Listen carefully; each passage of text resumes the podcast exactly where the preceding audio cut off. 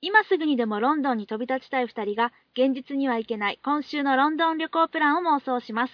このポッドキャストでは実際にロンドン旅行に行くまでがワンシーズンです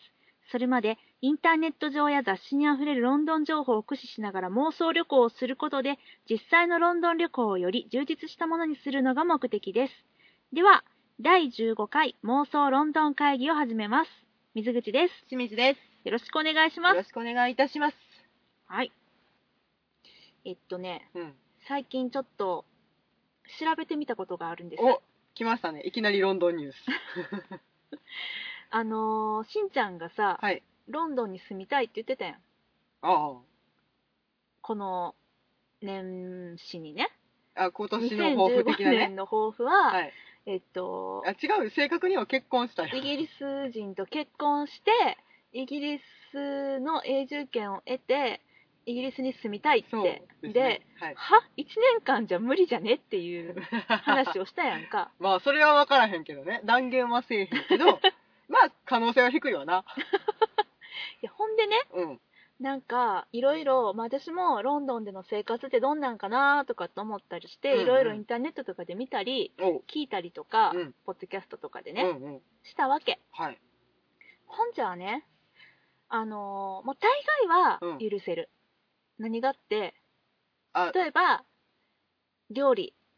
あまあね、あの、普通の方たちやと、うんもしかしたら一番のネックポイントになってしまうかもしれないところが、私たちはそんなに嫌じゃなかったっていうね。そう嫌じゃないうん。そして中華とインド料理は美味しい美味し い美味しかったうねん、安くて美味しい、うんとかあとはまあちょっと駅のトイレが有料だねとかあそうねうんなんか公衆トイレも有料だねとかあまあそれはな考え方の違いやって割り切ってしまえばねウォシュレットないねとかあそうかウォシュレットがとても重大な問題になる可能性もあんねんな私意外とウォシュレットに依存してたってことがロンドンに旅行行って分かったもんねあのよく聞くよねあの、なんていうの外国の方が日本に来てうん何に感動したってうウんォシュレットって、そうまあウォシュレットっていうか、まあ、ウォシュレットそのものが欲しいわけじゃなくて、うウんォシュレットのあるトイレはやはり美しくて清潔じゃないっていう話新しいからねそううん新しいし、でなんかトイレもうん個室も綺麗だし、明るいし、うんうん手洗うとことかその風がね ブオーってくるそうとこねろとかもねあのあわあわになって出てきてくれるシャボネットとかねあるあるもうなんかさあのシンク一つであそうそう石そ鹸う出てほんで水出てその後風が出るっていうさあそれこ素で晴らしいよね解決するそんなトイレもあるしやっぱり日本のトイレ事情って素晴らしいと思うのうんまあでもそれもそれもなんとか我慢できるかなって思ったうん思ったの乗り越えられるかなって、ほうほううん、でまあ物価も高いよ高いね高いけどまあまあ致し方ないことなのかなって思ったりしたまああの節約できるところしていけばねとかっていう、うんなんか一応対策は練れるからね、そうん、うでもね唯一許せないものがあってお何や何が来るあのね医療事情あそれちょっとこの間妄想した妄想うんいやイギリスに、うんまあ、旅行とかうん、住むってなった時に、うん、お医者さんって全然自分がチェックしてなかったかうらんどんなとこに病院があるんやろうとん大きな病院それこそバーツとかはいっぱい見たけど、うんあなんか個人内科医みたいなあー町のお医者さんみたいなやつはいはいはい町のお医を者さんね一切見かけてない気がして、うんうんうんうんうんあれそういえばお腹急に痛くなって、うん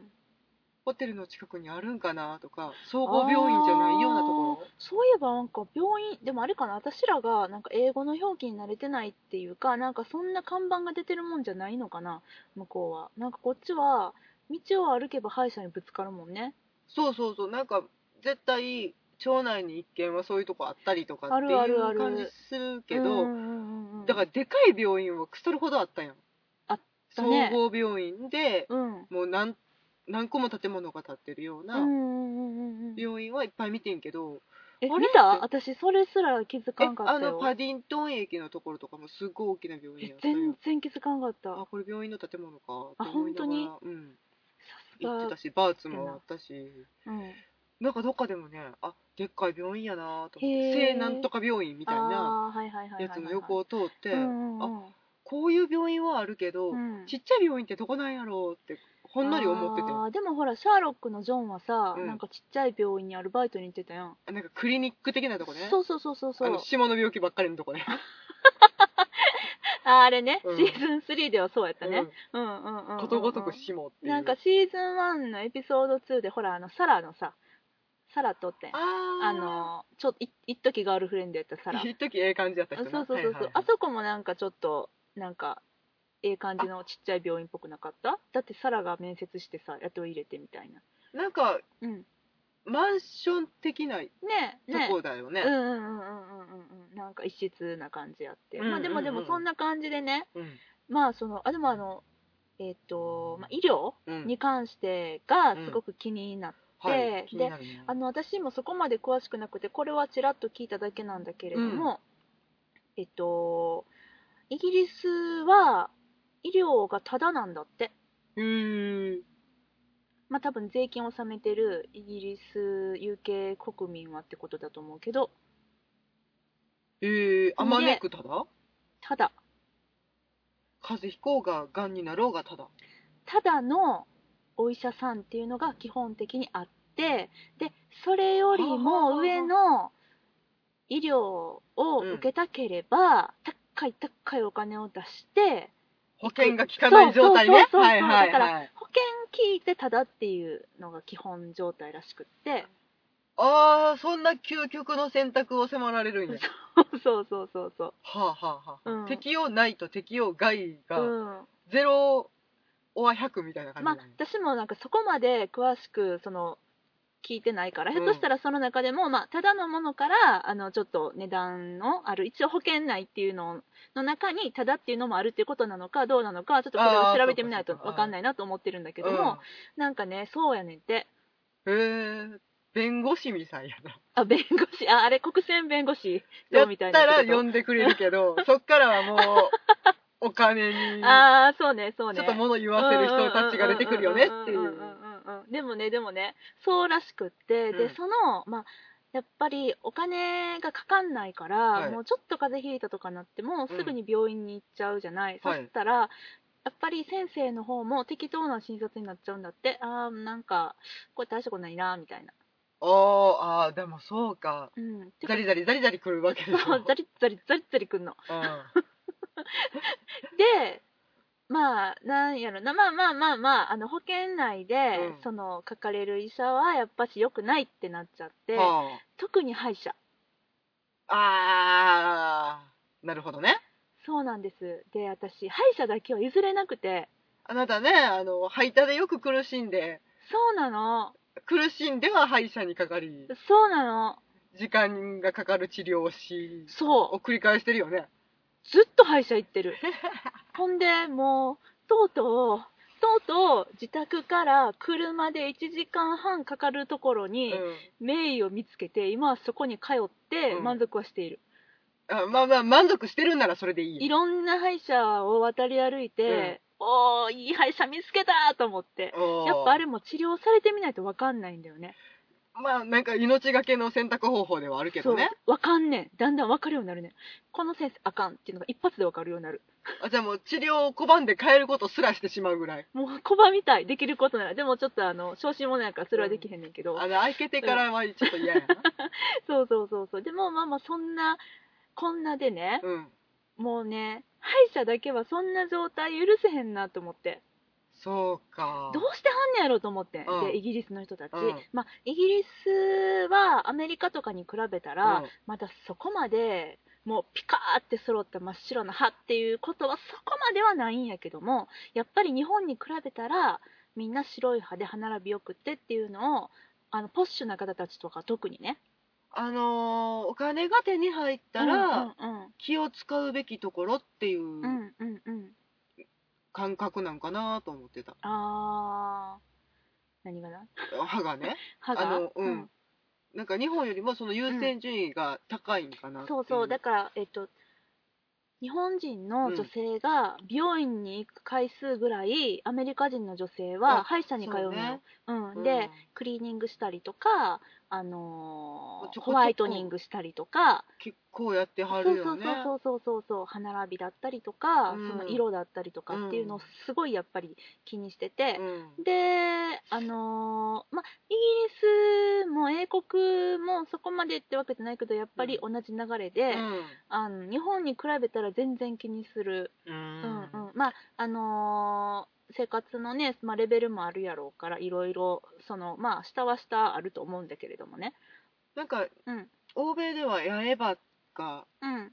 日本ではチャームポイントになってるっていうのが、うんうんえってなるあれでしょらしいヴァンパイアでしょヴァンパイアティースでしょ、そうそうそうそう、うんうんなんかえなんで直さへんのってうんなうんうんうるんうんうんこっちはねやれば可愛いねってなるけどまあねアバターもエクボ的なああそうなんかうんなうんうんそんな感じなのかなわかんないけどね、う、ううんんうんだからなそうやねなんで直さへんのってなるんやろねうんうんででもさそんなにじゃあむちゃくちゃお金かけてさ、うんその保険内のところはね、うん、まあ想像できるじゃない大体どんな感じかってそうね望む治療はさ難しいっぽいじゃないそそうだね違うもん抜かれそうやなそうなんかある人の体験記で はね、うんあの歯が痛くなりました、は英国の歯医者さんに駆け込みました、うんそしたらその歯を見て、うん先生が、うんこれは!」ってなって、うんちょっとみんな集まれって感じ でその歯医者のお医者さんたちうんを診察室に集めたんだって、すごい一大事じゃん えちょっと待って私の歯やばいのって思うじゃない、うんそしたらその歯医者の先生うは、ん 見ろこれがジャパンの歯科技術だみたいな何素晴らしいみたいなみんな見るんだみたいな学べこれを見て学べってそうそうそうそうやそうかましいわってなってこんなとこに行ってられねえってなって、うんその人は、まあ、日本に帰国して歯を治したらしいんだけれどもねち、ょっとみんな集まれ言われてる間、うんその方はうんずっと口開けて待ってたわけで しょ、ドキドキしながまあら、そうやでだってなそんなさ先生がおやつやつまってきてどんなどんな歯悪いんやろうって思うよねいやでも言ってもさむ虫歯か、うんちょっと歯茎が産んでるかぐらいしか考えられへんやん、まあねわかんないけどね、うんうんそうってなった時にそれってそうでそんな状態やったら困るなと思って、うんロンドンに住んでもないし住む予定も全くない私は思ったわけなんですよ。うん、うんそっかでもろう滞在中に、んでもあるよね急に歯が痛くなることあってるあるあるるもちろんあピるよキーンってきて ちょっと待ってそれしんちゃんの経験ピキーンってくるのハフってピキーンではないあけれど歯痛くねってなる、うん気づく時ってあるやうんん、あるある日ね、うんうん、あれれあれでねおかしいぞってなった時に、ロンドンにいたらうん、うんもうでもちょっとそれ先が見えてる旅行とかやったら、まあねあと3日我慢したら帰れるしって思うけどたねだそれはもバうファリ鎮ン痛飲んど剤こかみたいな、うんう垂れ忍んだ方が良さそうってことねんまあね、駆け込んでまあ私ら保険ないししかも、あそううか、ん、お金かかるしって思うねんけそどうやなでうんそこでバカ高い治療で、うんしかも何日もかかることはできひんからでなきへんできへん、うん、まあそうはねんけどもね、うんでなんか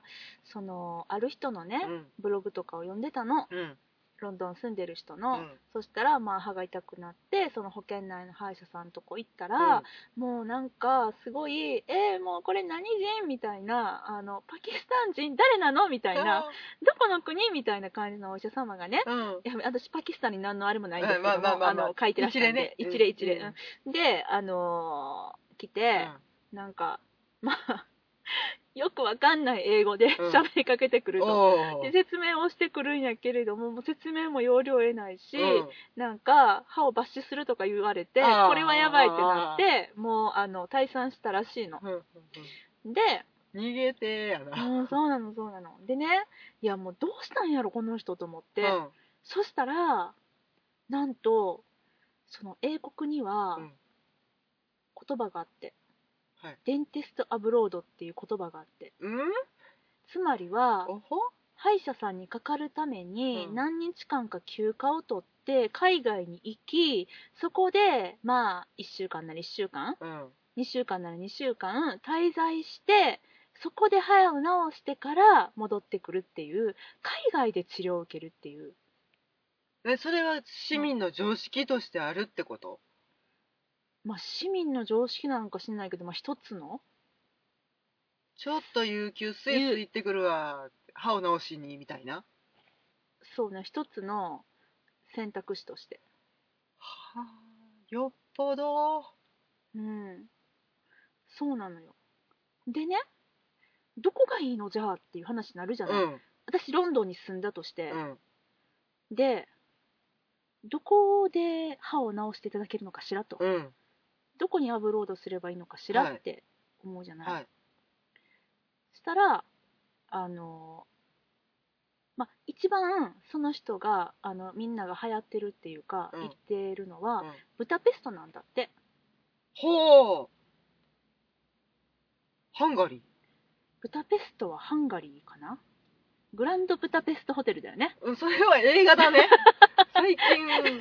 見た映画だねブダペストだそうなんですあらそううんでブダペストの何がいいって、うんまずはやっぱりあハンガリーのハンガリー首都ですか、ですはいハンガリーですね、はい失礼いたしました、はいあの物価が違うからあ例えばね例えば、えっと日本でセラミックの刃を入れようとするとするじゃあない、はいはいじゃあ1本、えっと最低10万円ぐらいかかるわけよあそうね保険外や保しね、険外だから、うんだいたいまあ大体10万円、うんなんかもうなんかすごいやつうんとかは、すごいやつってすごいやつ、うんあのなんか最高なや級つね的なやつとかなんかもっと高いと思うんだけど、うまあ大体 10, 10万円ぐらい、うんうんううん んううんんうん、でもそのブダペストだと、うんだいたい1本2万5千円とかぐらいなんだってええー、4分の1うん、当時ね、その人がブログ書いてらした当時やから、はいはいちょっと前やから、うん、また変わってるかもやけど、うんうんうんで、英国はといううんうとん、もう目ん玉飛び出るほど高いんだって、やっぱ日本で10万円レベルの治療を受けようとしたら。そっうかんー、うんうん、保険外野はそうもう特殊技術だわそもうなんかちょっといい治療をって思った人はどんどん来ちゃうわけだからう、ね、そう。で、すごいのが、その、まあ、ブダペストの、うんまあ、その、なんだろうな、に行く人が多い、多くって、うんまあその歯医者さんだけがそういうサービスしてるのか、うんそういうことをしてるところがたくさんあるのかとかはちょっとわかんないんだけど、うんなんかねその宿泊とセットになったは治療コースみたいなのがあって、は歯医者さんがホテルも手配してくれんの。え歯医者さんはうんそう,、でねそうないうんツアかーコをンしてるシェルジュ的な人がいてあのまあ飛行機とかかな、うん何で行くのかなユーロスターふん何なのかなわかんないんだけど、うん行くじゃない、うんじゃあ着いたらそこまでお迎えに来ててハイヤーがでそれに乗って 行くんだっ連てれてかれるの連歯れ医てか者れやるろそうだよ強制連行すやごくないうわお待ちしておりましたなんそうそうそうそうそうそうなんとか様そうそうそうそうでうんこちらですそうでウィーンってなるんうやんうんろ、うんうんうんうんガリガリガリガリそうなってなるのよそうなのそうおいおいおいなのほおんいでまあカウンセリングとかから始まっうんて、でまああれなのかな何がそんなにちあれかわかんないんだけど、まあ、物価が違うのかなとにかくその値段でもものすごく技術が高いんだってでへーもうあのー歯医者さんもすごい、まあ綺麗でうんクリーンで、丁寧で、っうんていうへえ英語も通じるんだよねきっとねそうハンガリーが何語なのか分かってないんですけどハンガリー語チチェコ語チェコでもそっち系だよねセルビア語といわゆる東欧ってやつだよねそうだねちょっとうんうんなんていうのかなうんこっちよりうんうんうんうんうんうんうん中うんうん中中中何を言いたいのかよくわからない今世界地図を見ながら喋ろうと思ったらあーああーなるほどごねめんっていうことしか出てこなかったそうそうそう。で、まあまあまあまあ、最初に、まあ、いきなり行ってとかじゃなくて、まあ、電話でもちろん相談して、うんこうこうこうでこれぐらいのあの治療を受けようと思ってるんですけれどもあのいくらぐらいかかりますかみたいはあなはあ一応相談はしてでこれやったらこんぐらいですねみたいな相談をしてからちゃんと行けるみたいだからあのだったら高いけども旅行費とか滞在費かかるから、うんあのイギリスであのやった方がいいねってなる場合ももちろんありそうやねんけれどうんうんうんうんもでも割安まなるあちょっと旅行もしたいしなとかいう時はいいかもしんないねそうなのそうなのよ、でだってうん歯医者の治療上、そんなに、うん、なんていうの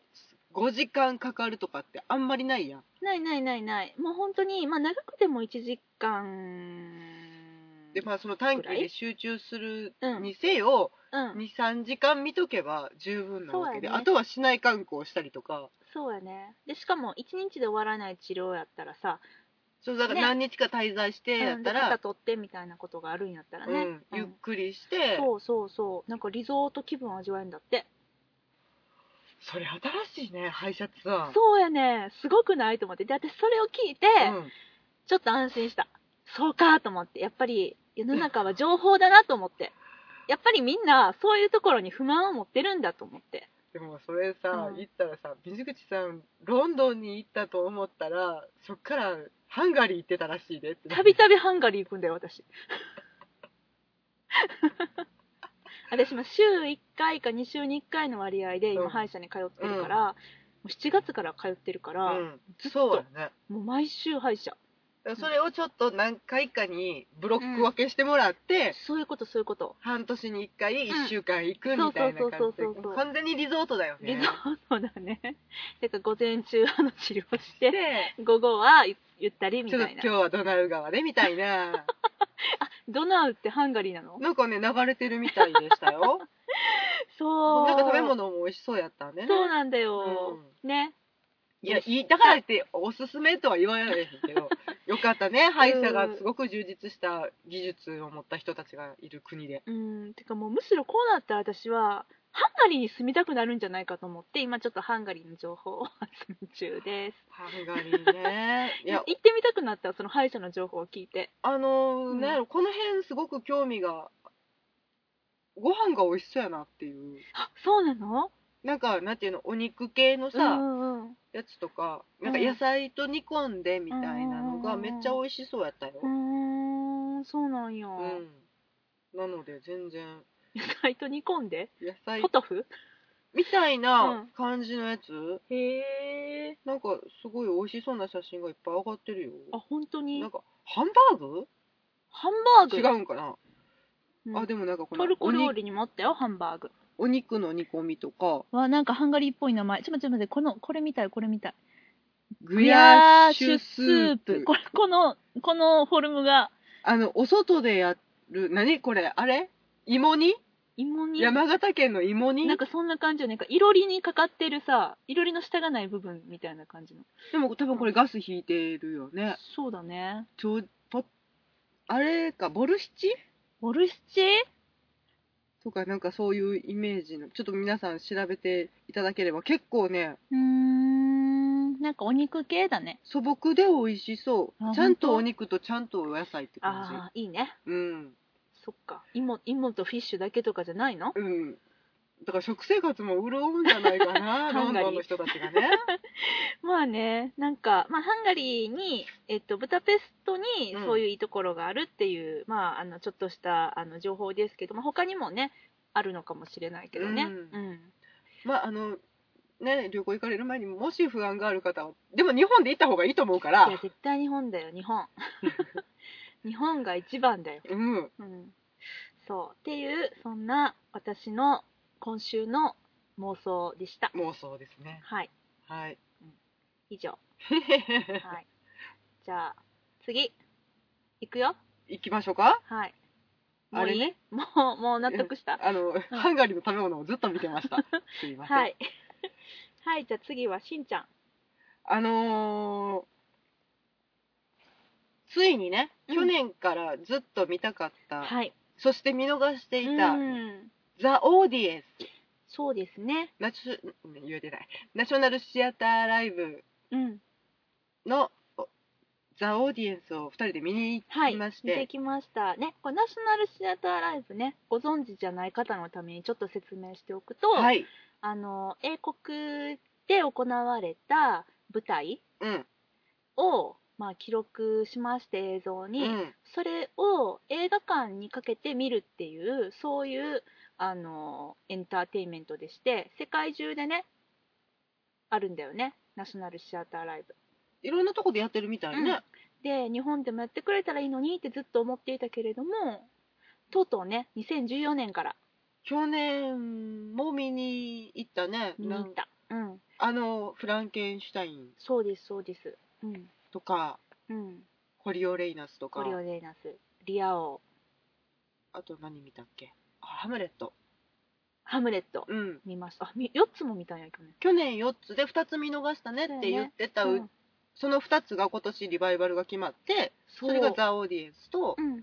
オセロ。オセロで、あの、リア王とかも再演するみたいなんですが、うんで、新たに今年また4つ。そうですね、えっとうん欲望という名の電車と、えー、ハツカネズミと人間、うんあと宝島宝島、とスカイライトあ。スカイライト、うん。うん、この4つが今年の新しいラインナップなんですけどもね楽しみでならぬ。ねでも本当にねあのー本当ならロンドンにうん行って、高い料費を払って見に行かないといけないんだけれども、うんまあ、もちろんあの生の面白さには届かないけれどもでも安価に日本でね映画館で見ることができるとい本う当にお家の近くでありがたすぎます。来てまで来てくれてしかも、あの極端な言い方をすれば、ん劇場で一番端っこの席で見るよりは、あー全然全素晴ら然しい条件で全然あの1役者さん階顔が席の後ろの方のうん2階席がせり出た、このなんか何あのちょっともうあの日差しの下って言われ るそうそうそうそうあんなとこに比べたら全然いいうん、っていう条件で、うんまあ映画館によるかもしれないけれど、うんいい音響システムでうん見れるっていうのは素晴らしいね、素晴らしいねうんうんこれでも英国ではうテんレビでやってたのかな、えテレビでやってんの一応なんか放送みたいなこと書いてあったりとかしたから、へーまあい一応ろいろやってるんだね、ただあのーうん、絶対にソフト化しないああはいはいはいはいものっていんうんうんううんうくくりがあるみたいなので、うんうんうんうんあ見逃したからちょっとアマゾンでっていうわけにはいかないうんうんんうんうんうんうんだあよね。全部円盤化しないのっていうみたいよ。あそうなんうや、ん、全部そうなのみたいよ。なんか何個か調べてみたけどこのバージョンでは出てなかった、ああそうなんや、うんだからフランケンシュタインもねすごく需要はあるうんうんんだと思うけど、私フランケンシュタインだけなんかと思ってたないみたいへえそうなんやじゃあナショナルシアターライブになったやつは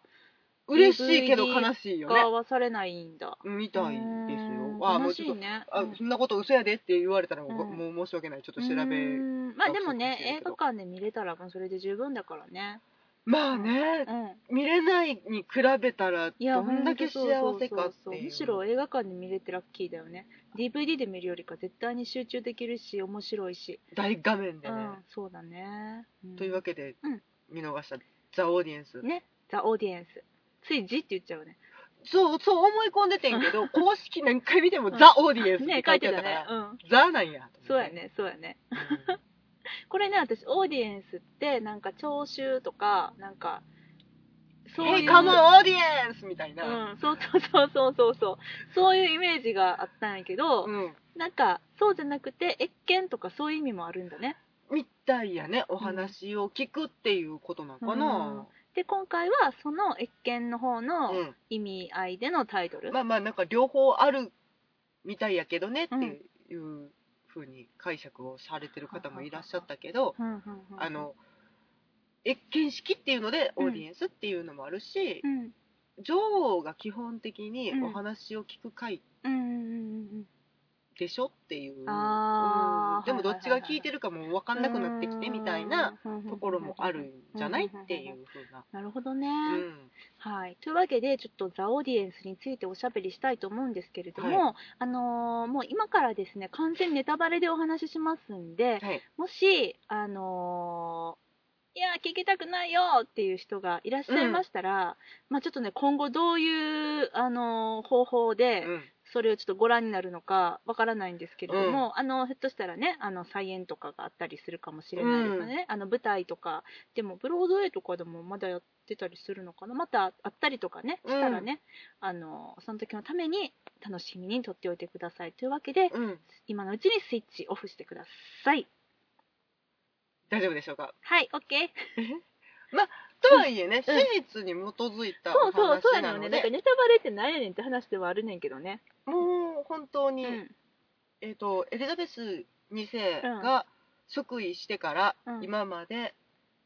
バッキンガム宮殿の中で行われてきたう各んその時代の首相とのうん謁見っうんうんうん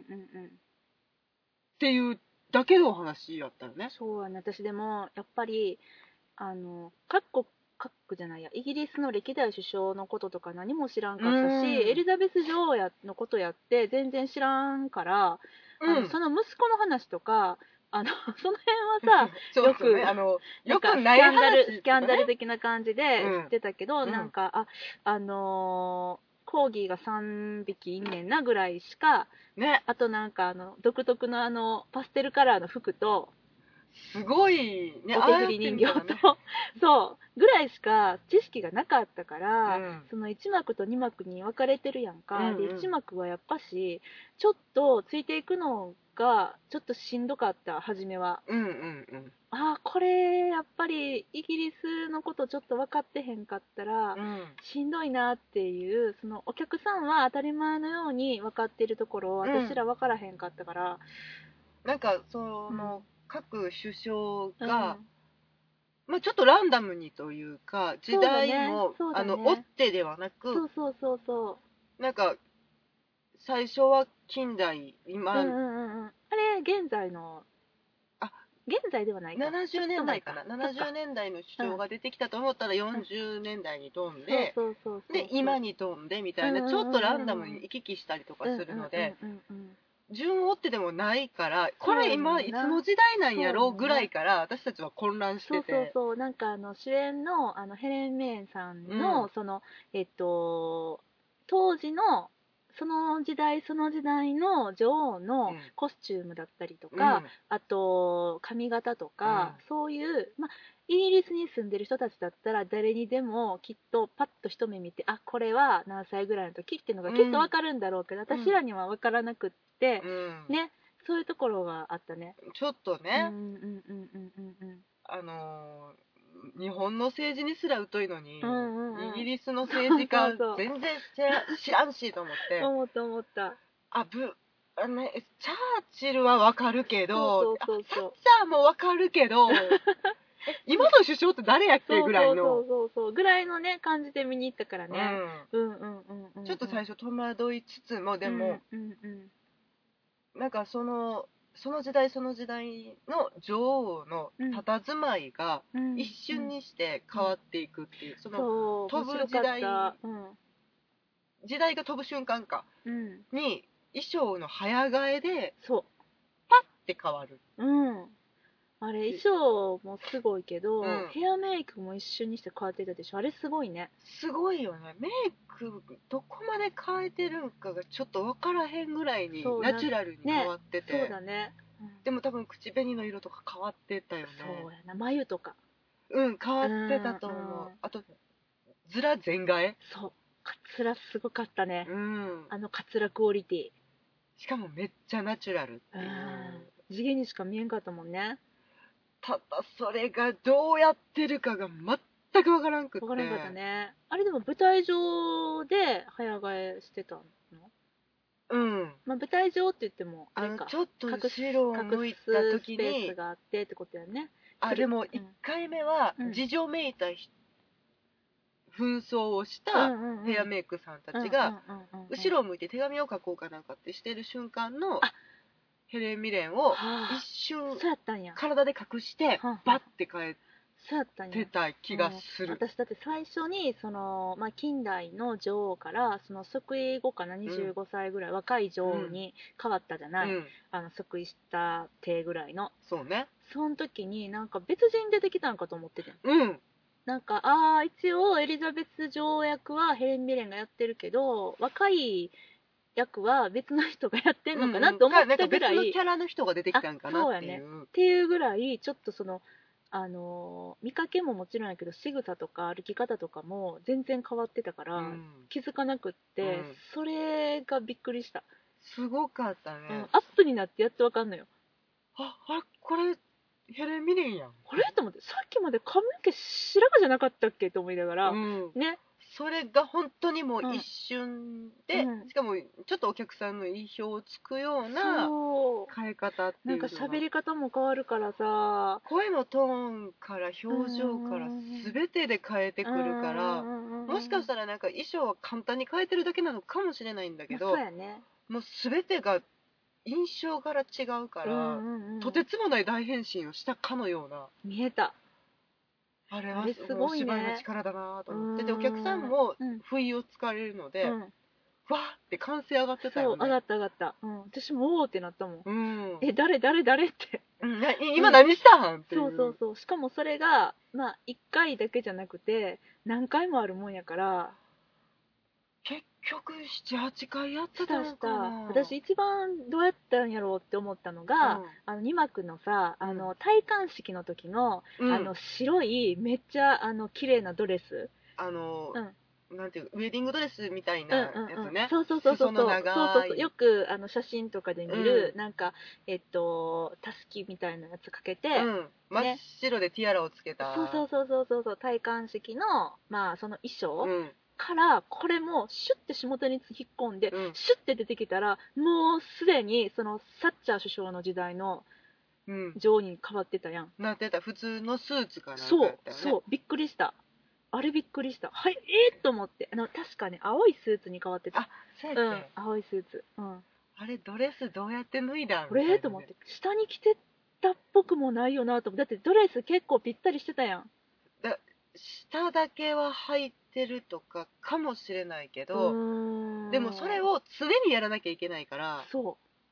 何枚着とかなあかんねんっていうそう そうすごことになっいちゃとう思かっらたね、うんうんうんだから一幕は重ねてきてたんかなって感じもしてんけどとあーかって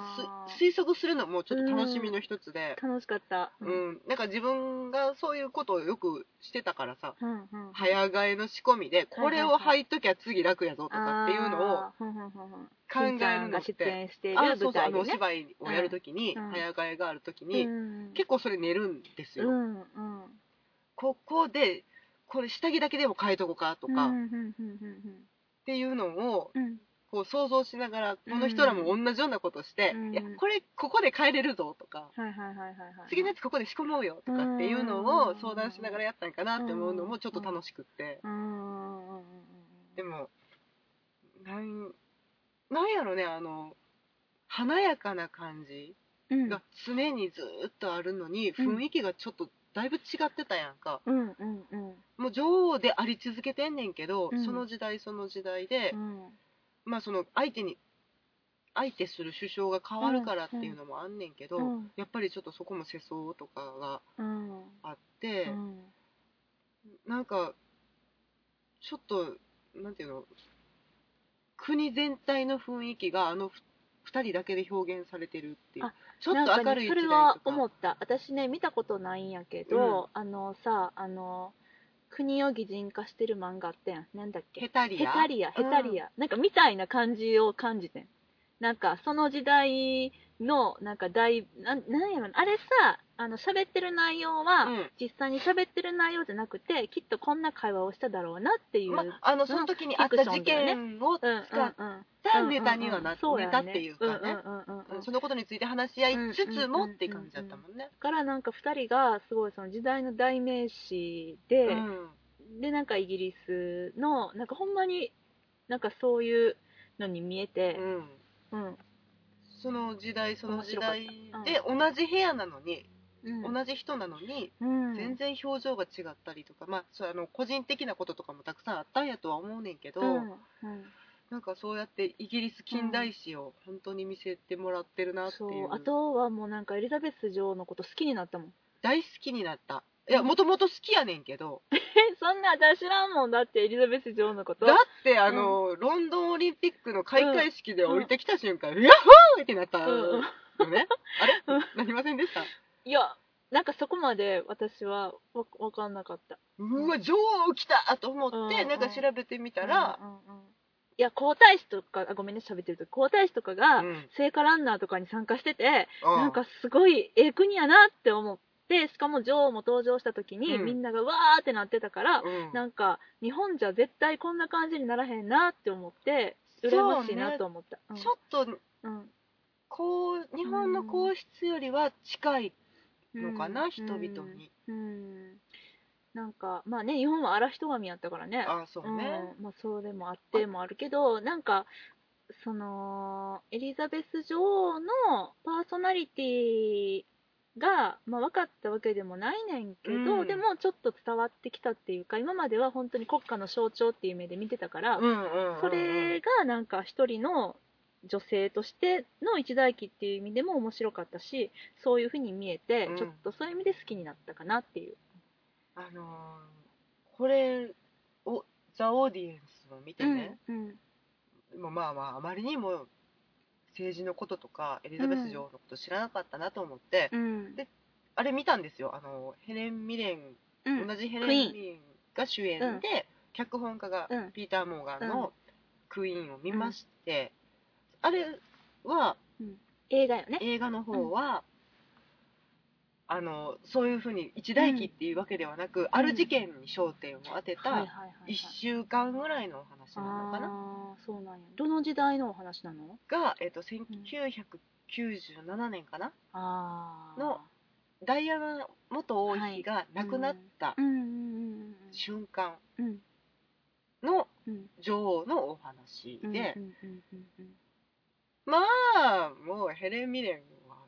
素晴らしいですよ。うんうんうんもうその映画の時から、あうんもう女王乗り移ってんなぐらいの、あーヘレン・ミレンってどんな人やっけぐらいに、うんうんもう女王にしか見えなくっはいはて、い映画の方が先なんだよせね先にあったのかな。うん。うんで、見てたらう、んもう私も全く記憶になかったんけど、うんまあ、あのダイアナ元王妃が亡くなったっていうことは覚えてんねんけど、その時のうんイギリスのうん様子とかって全然意識もしてなかったから分かんなかったんけど、あー映画を改めて見てみると、うんすごいバッシングされうん出たのねうんうんうんうん女王が、あ女王が女王がああでだからダイアナ元王妃うんが不幸になってうん離婚してうんしかもパパラッチに追われてうん逃げる途中で亡くなったっていうのが、全部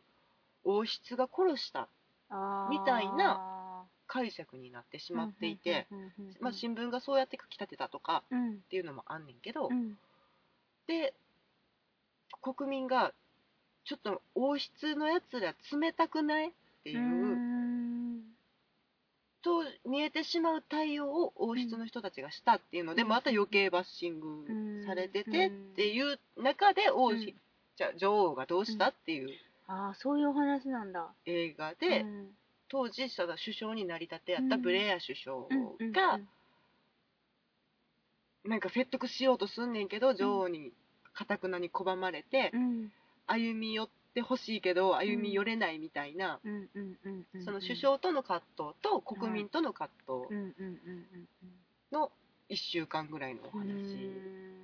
やねんけど、うんこんなにバッシングされるっていうあそんなに、ぐらいうに、ん具体的なバッシングシーンとかもあるわけえっとね、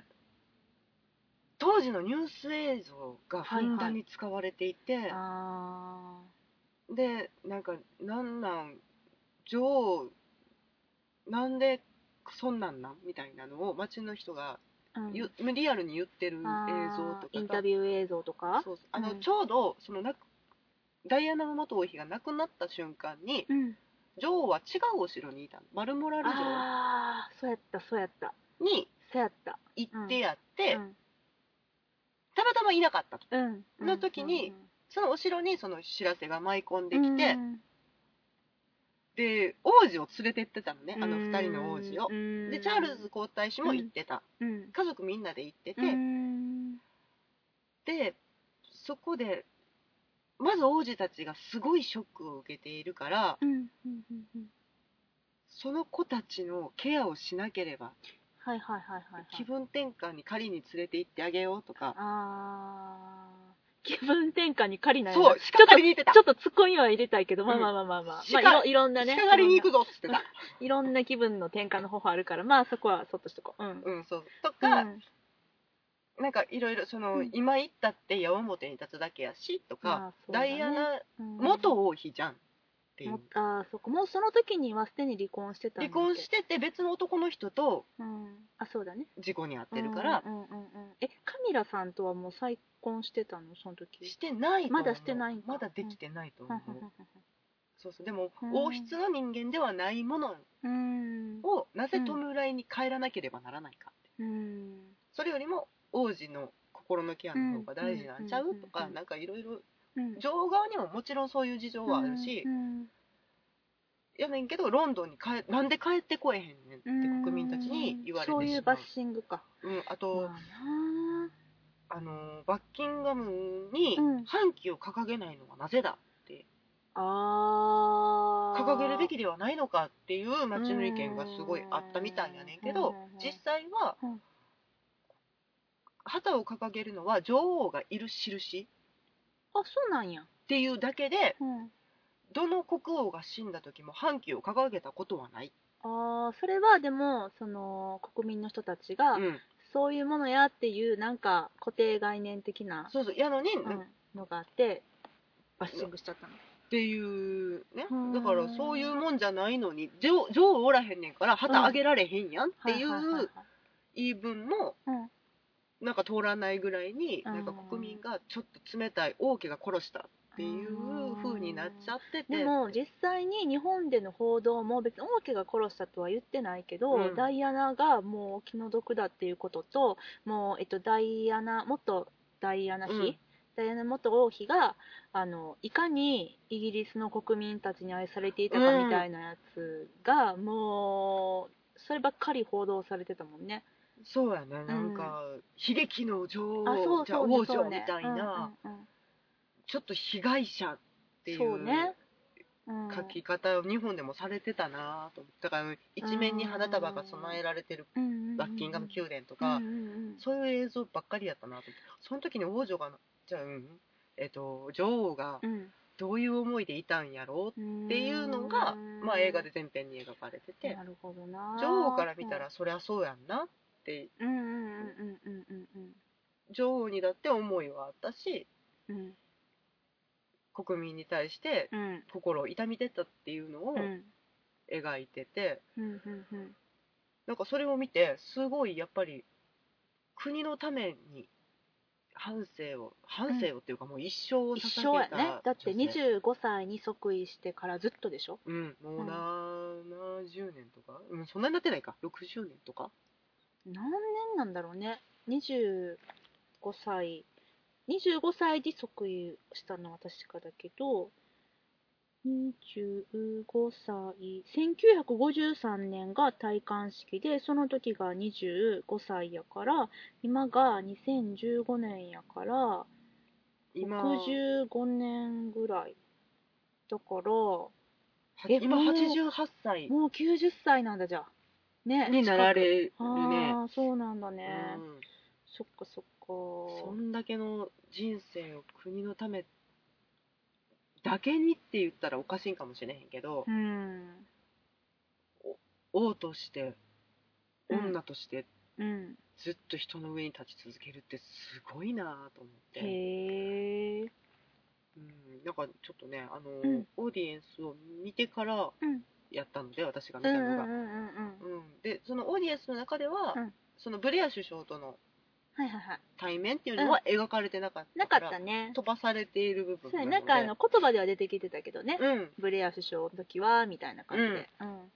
がねちょっと感慨深くてあとそっかだからその脚本家のピーター・モーガンはうん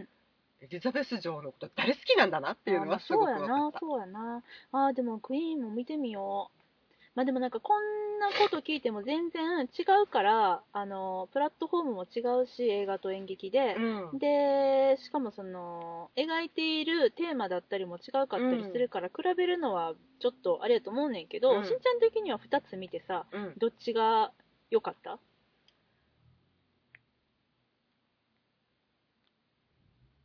よかったのは、うんあでもオーディエンスかなあーそうなんやあの本当に切り取りが、方が違うから、あそうだね。うんできれば、うんクイーンを見てからうんオーディエンスを見たかったなっていう気はする、あーそっちの方が深まったのほ方がなんうんうんうかん女王の人となりあそっかそがっかそっか分かりやすかったんじゃないかなっていうんか、うんうんうんそこで基盤を作っておいて、うんで他の面も見れるっていう方がそっかちょっと面白かったんじゃないかなそとっかは、あーなるほどな、うんじゃあじゃあこれね27日にアップされるじゃない、はいもし27日に聞いた人うは、ん28日までオーディエンスやってるからぜひこれはクイーン見てからクイーン めっをちゃもう大変やめっちゃ大変やなクイーン見てから見に行ってくださいみたいな忙しいとは思うけど、んそうやねそうやあとねできればね、うんあのねマーガレット・サッチャーを見ると面 白いよあマーガレット・サッチャーっていう映画もあるのマーガレット・サッ放題がねマーガレット・サッチャー鉄の女の涙っていうめちゃくちゃな放題ついておりましてめっちゃ面白いね。鉄の女の涙っていやでもだから、どんマなーガレッアクションもト、んやマーガレット・サッチャーだけやったら、うん日本人にはやっぱりな、馴染みがね、ないから、あ鉄そうか鉄の女って言った方が、ああ、あのなんかイギリスの初女首相で、そんな人おったなみたいな。まあまああのね、うんアイロンレディーですかそうね。そうね。うんうん、あのっていうあー、だだ名からが、サッチャー首相っていうタイトルやったら、まあ誰やけど、マーガレット・サッチャーって言われたらあさ、ーわかんないじゃん。だからきっと放題つけたんやと思うよ。鉄の女の涙ですよ、うん、だってさ、この間私、ザ・ジャッジうん見に行ったけど、うんあのロバート・ダウニー・ジュニアうの,、んあの現代はザ・ジャッジだけだけど、うん放題は裁かザ・ジャッジそう裁かれる判事もう分かったと思ってなんか裁くっていうのと判事っていうのと2個意味かかってるんだよっていうのをわざわざなんか教えてくれてて、うん分かるわみんなそんなんと思ってザ・ジャッジでええからうん、そうまあまあそれそういうねやっぱり映画会社の苦労が忍ばれるまあまあこういう映画ですよっていうのをね、そういうこと、そういうこと。うん。だから、鉄の女の涙が涙する話だったってことだよね。まああの、うんそれも、サッチャーさんが、うん。ん首相を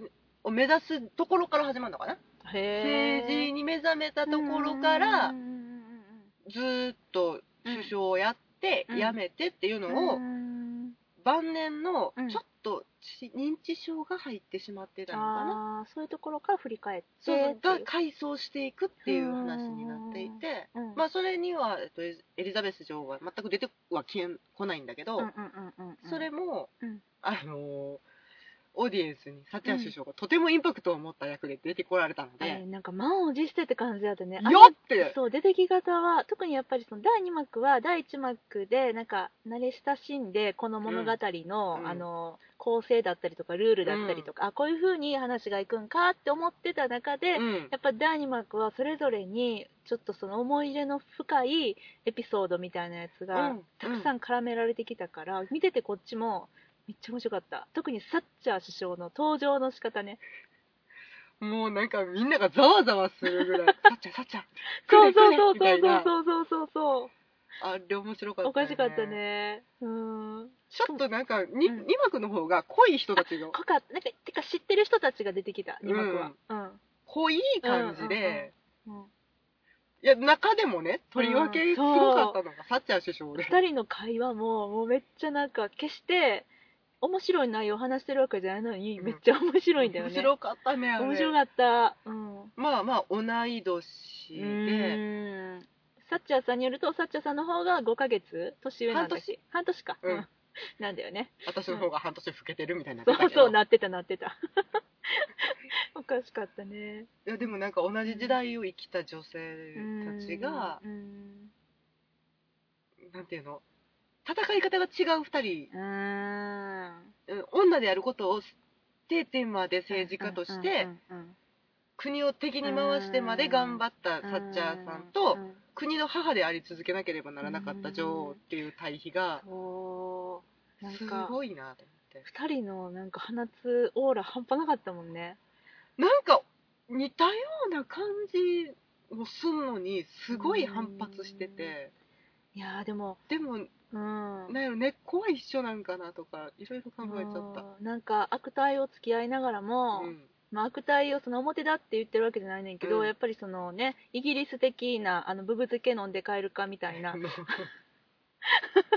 感ねじの,、あの悪態の付き方でねミットに飛んだ皮肉ねいそれそれそれそれでお互い攻撃し合って、うんでもなんかなんやろななんか仲良くなりたいんか何なのかどうなのなかんみかたどいっなかでシンパシー感じてんのかなとかうーんなんか戦友みたいな感じでねうんうんあのあの二人が同じ団地に住んでたらうんめっちゃ仲いいよなとかああそうねそうねうん奥さん同士 でうーん、なんかちょっと泣きそうになったわ。その、まあ、もちろんさ、まあ、あれ、私最近と思ってたけど、サッチャー首相亡くなったのもうだいぶ前になるのかな。何年か前ですねほんまですかいや、もう月日が経つのはたあの早くてですね。で、まあ、サッチャー首相が亡くなった時の、うんその、葬儀の様子とか、うんあの、まあ、国民たちが、うんそれこそ、まあ、ダイアニヒじゃないけど、また全然別ですごい悲しんでたりとかっていうのも、うんあのすごい覚えてたから、うんうんなんか出てきた時にあ懐かしいみたいなまた会えたねみたいな感じがすごいあって そういう気持ち日本人の私ですらちょっと思ったからそうやねうんなんか一つの時代が終わったっていう感じはすごいそうやねするなとあごめん何年もじゃなかったうん2013年の4月に亡くなったいややっぱりじゃあこの間やねでも87歳いやーそう同い年なんだよねだから女王とさそううんすごいうん戦前からうん戦前に生まれてすごい激動の時代を生きた女性たそうちだやよねなそうやな結構長いこといてたんだね1979年から1990年までやってたんだ即位期間がななんかうん長い結構記録的なそうやうな、ん私だって覚えてるもん中学校の時にねなんか私が中学校の時なんですけど、うんうん図書室の前で掃除しとったら、うん同じクラスの女の子がちょっとなんか頭いい子やってんけど、うん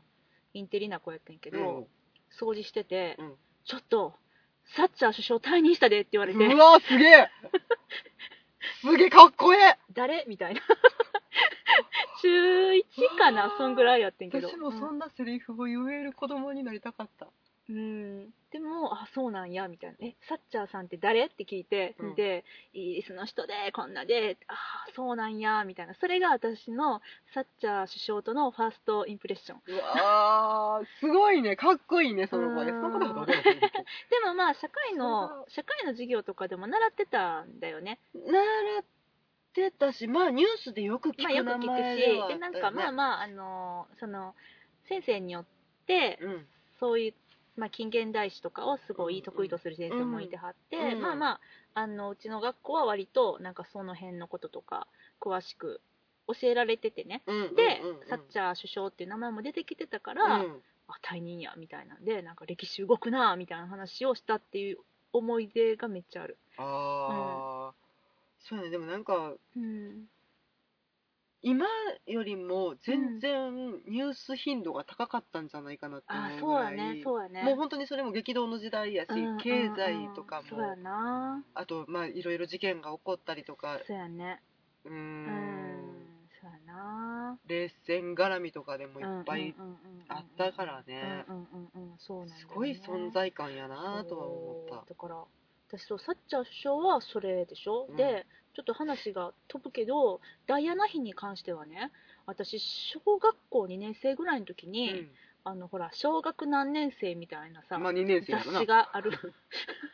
あるじゃない、はいはいで2年生か3年生やったと思うねんけど、うんそこにいつもなんか別冊で付録漫画みたいなのがついてて、なんかあの時はもうダイアナフィーバーが起きてて、うん、うん、あったねなんかプリンセスダイアナのなんか漫画みたいのまでついててうんでだから彼女の生い立ちとかめっちゃ漫画で読んでそれで覚えてる、ああそうそれもなんかうん一つのサクセスストーリーとして語られてたんだよなねんか当民時は民間の人やってっていうところもあって、こんなに聡明でこんなに美しそうそうくそうそうてそうそうほんでとっても可愛いみみんなのダイアナみたいな,、うんなんかダイアナ妃の特集ページがもういっぱいあんの本当にプリンセスになりましたみたそいうそうなそうそうそうやつあったよそね。れはねだからそんなさこんあの日本のね うん小学生向けの雑誌がうん特集するぐらいやっぱりだから妖怪ウォッチ並みだよまで言うとあジバニャンってことジバニャンかよ。まあ私もエルサとかにせえこんなにあじゃあエルサやな、うんごめんごめんアナ雪ぐらいの感じだよそうだね、本当に、うんうんなんか、リカちゃん人形ぐらいの印象で語られてたよね。そうね ちょっとまた少しずつ遠のいていってるけどそうだねうんそう、うんあんな完璧な人はいないっていう、うんうんうんうんもうだってブロマイドみたいなやつブロマイド売られてたよあったよねあったよだから AKB ぐらいのことだよわあすげえやっぱ世界のアイドルやったいよねや、アイドルやったよ。え本当に。ダイアナシールとかついてたよ。小学2年生。あ見たことあるかも誰か貼って たなまあね、まあね。だからなんか、そんなイメージの、なんだ、英国うんの、まあ、エリザベス女王を通しての、そういやだから、ね。うんダイアナ妃がうん。ちょっとうん。あの離婚してからうん。結婚生活を語るみたいうんなうんうんうんうん映。像も途中使われてたりとかして、あーあのその、あれねクイーンの方ね。うんそっか。あのうんさうんカミラ夫人とはい。 3人で結婚してるみたいなものでしたみみたいなことを言ってて、ふんふんふんうちらはそれでうわなんなんそれかわいそうって思うねんけど、うんまあ王室側にしたらうん余計なこと言いやがってって、まあね、思うんそれはやなね、と当か事者からしたら、そりゃそうだよね。うん、あとそのも何をう知そっのてんねんって話だ、私らが。そうそうそう、うんそのクイーンの映画の作り自体がそうなってるからしょうがないねんけど、うん、チャールズ皇太子がうん、その遺体を引き取りに行くって、はいはいはい、一応国葬扱いにするから遺体を引き取りに行くって言った時に、うんあのもう民間人の人にうん王室のチャーター機は使わせませんって最初言われて、うんそうですよねってなってうん、んねんけど、うん、もう一回ダメですかとかへえ、聞きにくいね聞きに行ったりとかして、うん、お母さん、うんこうもうちょっとなんとかうん、ダイアナのことをうん、なんか国でなんとかなりませんかみたいなことを言ってるチャールズがすごい憎々しく思えるっ ていう「お前のせいじゃい!」って全員が思うような作りにもあなっあー、てたなのねるほどね。ちょっとね、多分これ伝わらないと思うけど、しんちゃんが今目に涙を浮かべてるの が、私はすごく、そのシーンを、 そのシーンをね、 どんなに憎か、憎かったことかと。もう本当うんに「お前お前!」 ってみんなにもなってほしいからあちょっとおすすめしとこうと 思って、め。わかりましたう。ん、でも、ダイアナに関してのさ、それは、なかったね、言及。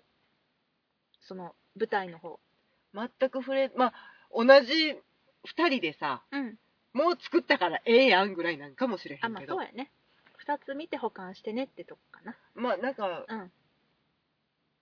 なんやろ兄弟みたいな作品ではあっあー、なるほどね。たので、うん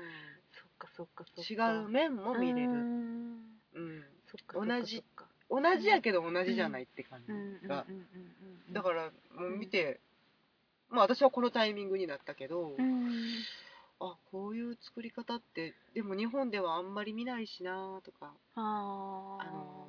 今の政治家が出てくる舞台とかって、うんそうだねニュースペーパーさんは別やけどねニュースペーパーさんは、あれはあの、風刺のあの、何あの、こコメ、コメディ、コント集団何うん、まあうね、んうんうんうんなんかこういう作りのそうだねんやつそうだがね不慣れっていうか珍しなんくか、感じるっていうのもあんねんけど、架空の人の名前を使ってみたいなのはあったりするけどね。ううん、ん確かにな。まだ生きてはるしね。そううがんすごくモノマネではないんだけどそうやな特徴を捉えたお芝居をするで似た人を探せる土壌の広さみいなたいなそうやないやでもね生きてる人をね題材にしてうん作るのってすごい難しいなって思うのねなん私この間ってだいぶ前なんですけどねあの野田マップのはい三輪秋広さんを舞台あのテーマにしはた「三輪」っていうお芝居見たんです、い、はい、でええ話やって宮沢りえさん主演でね、うんええ話やってんけど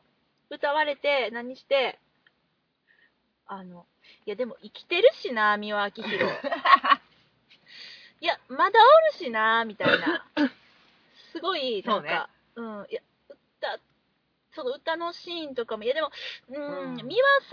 さんうんなんか亡くなってたりとかしたら感動できるかも、うん、生きてるしなみたいなところがまああの三輪さんの半生うんをモチーフとした、うんまあ、フィクション交えながらの、なんだかフィクションとノンフィクションとなんかこう、うんうん織り交ぜてみたいなお話やって、、うんんなんかそういうのがあったから、そあの、舞台としては素晴らしかったけど、ちょっとまあ、なんだろう、ちょっ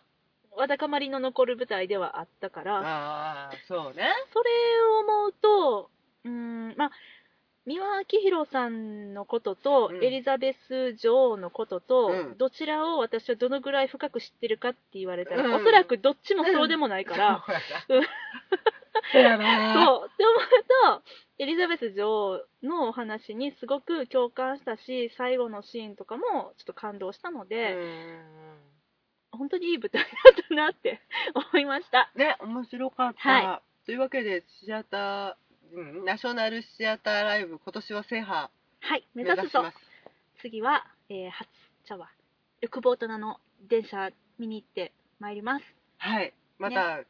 多分熱く語るよね、これはね。うん語りたいと思い語ますらせていただきたいと思います。はい。というわけで今日もお付き合いありがとうございましたはい。また7のつく日にお会いしましょうはい。さようなら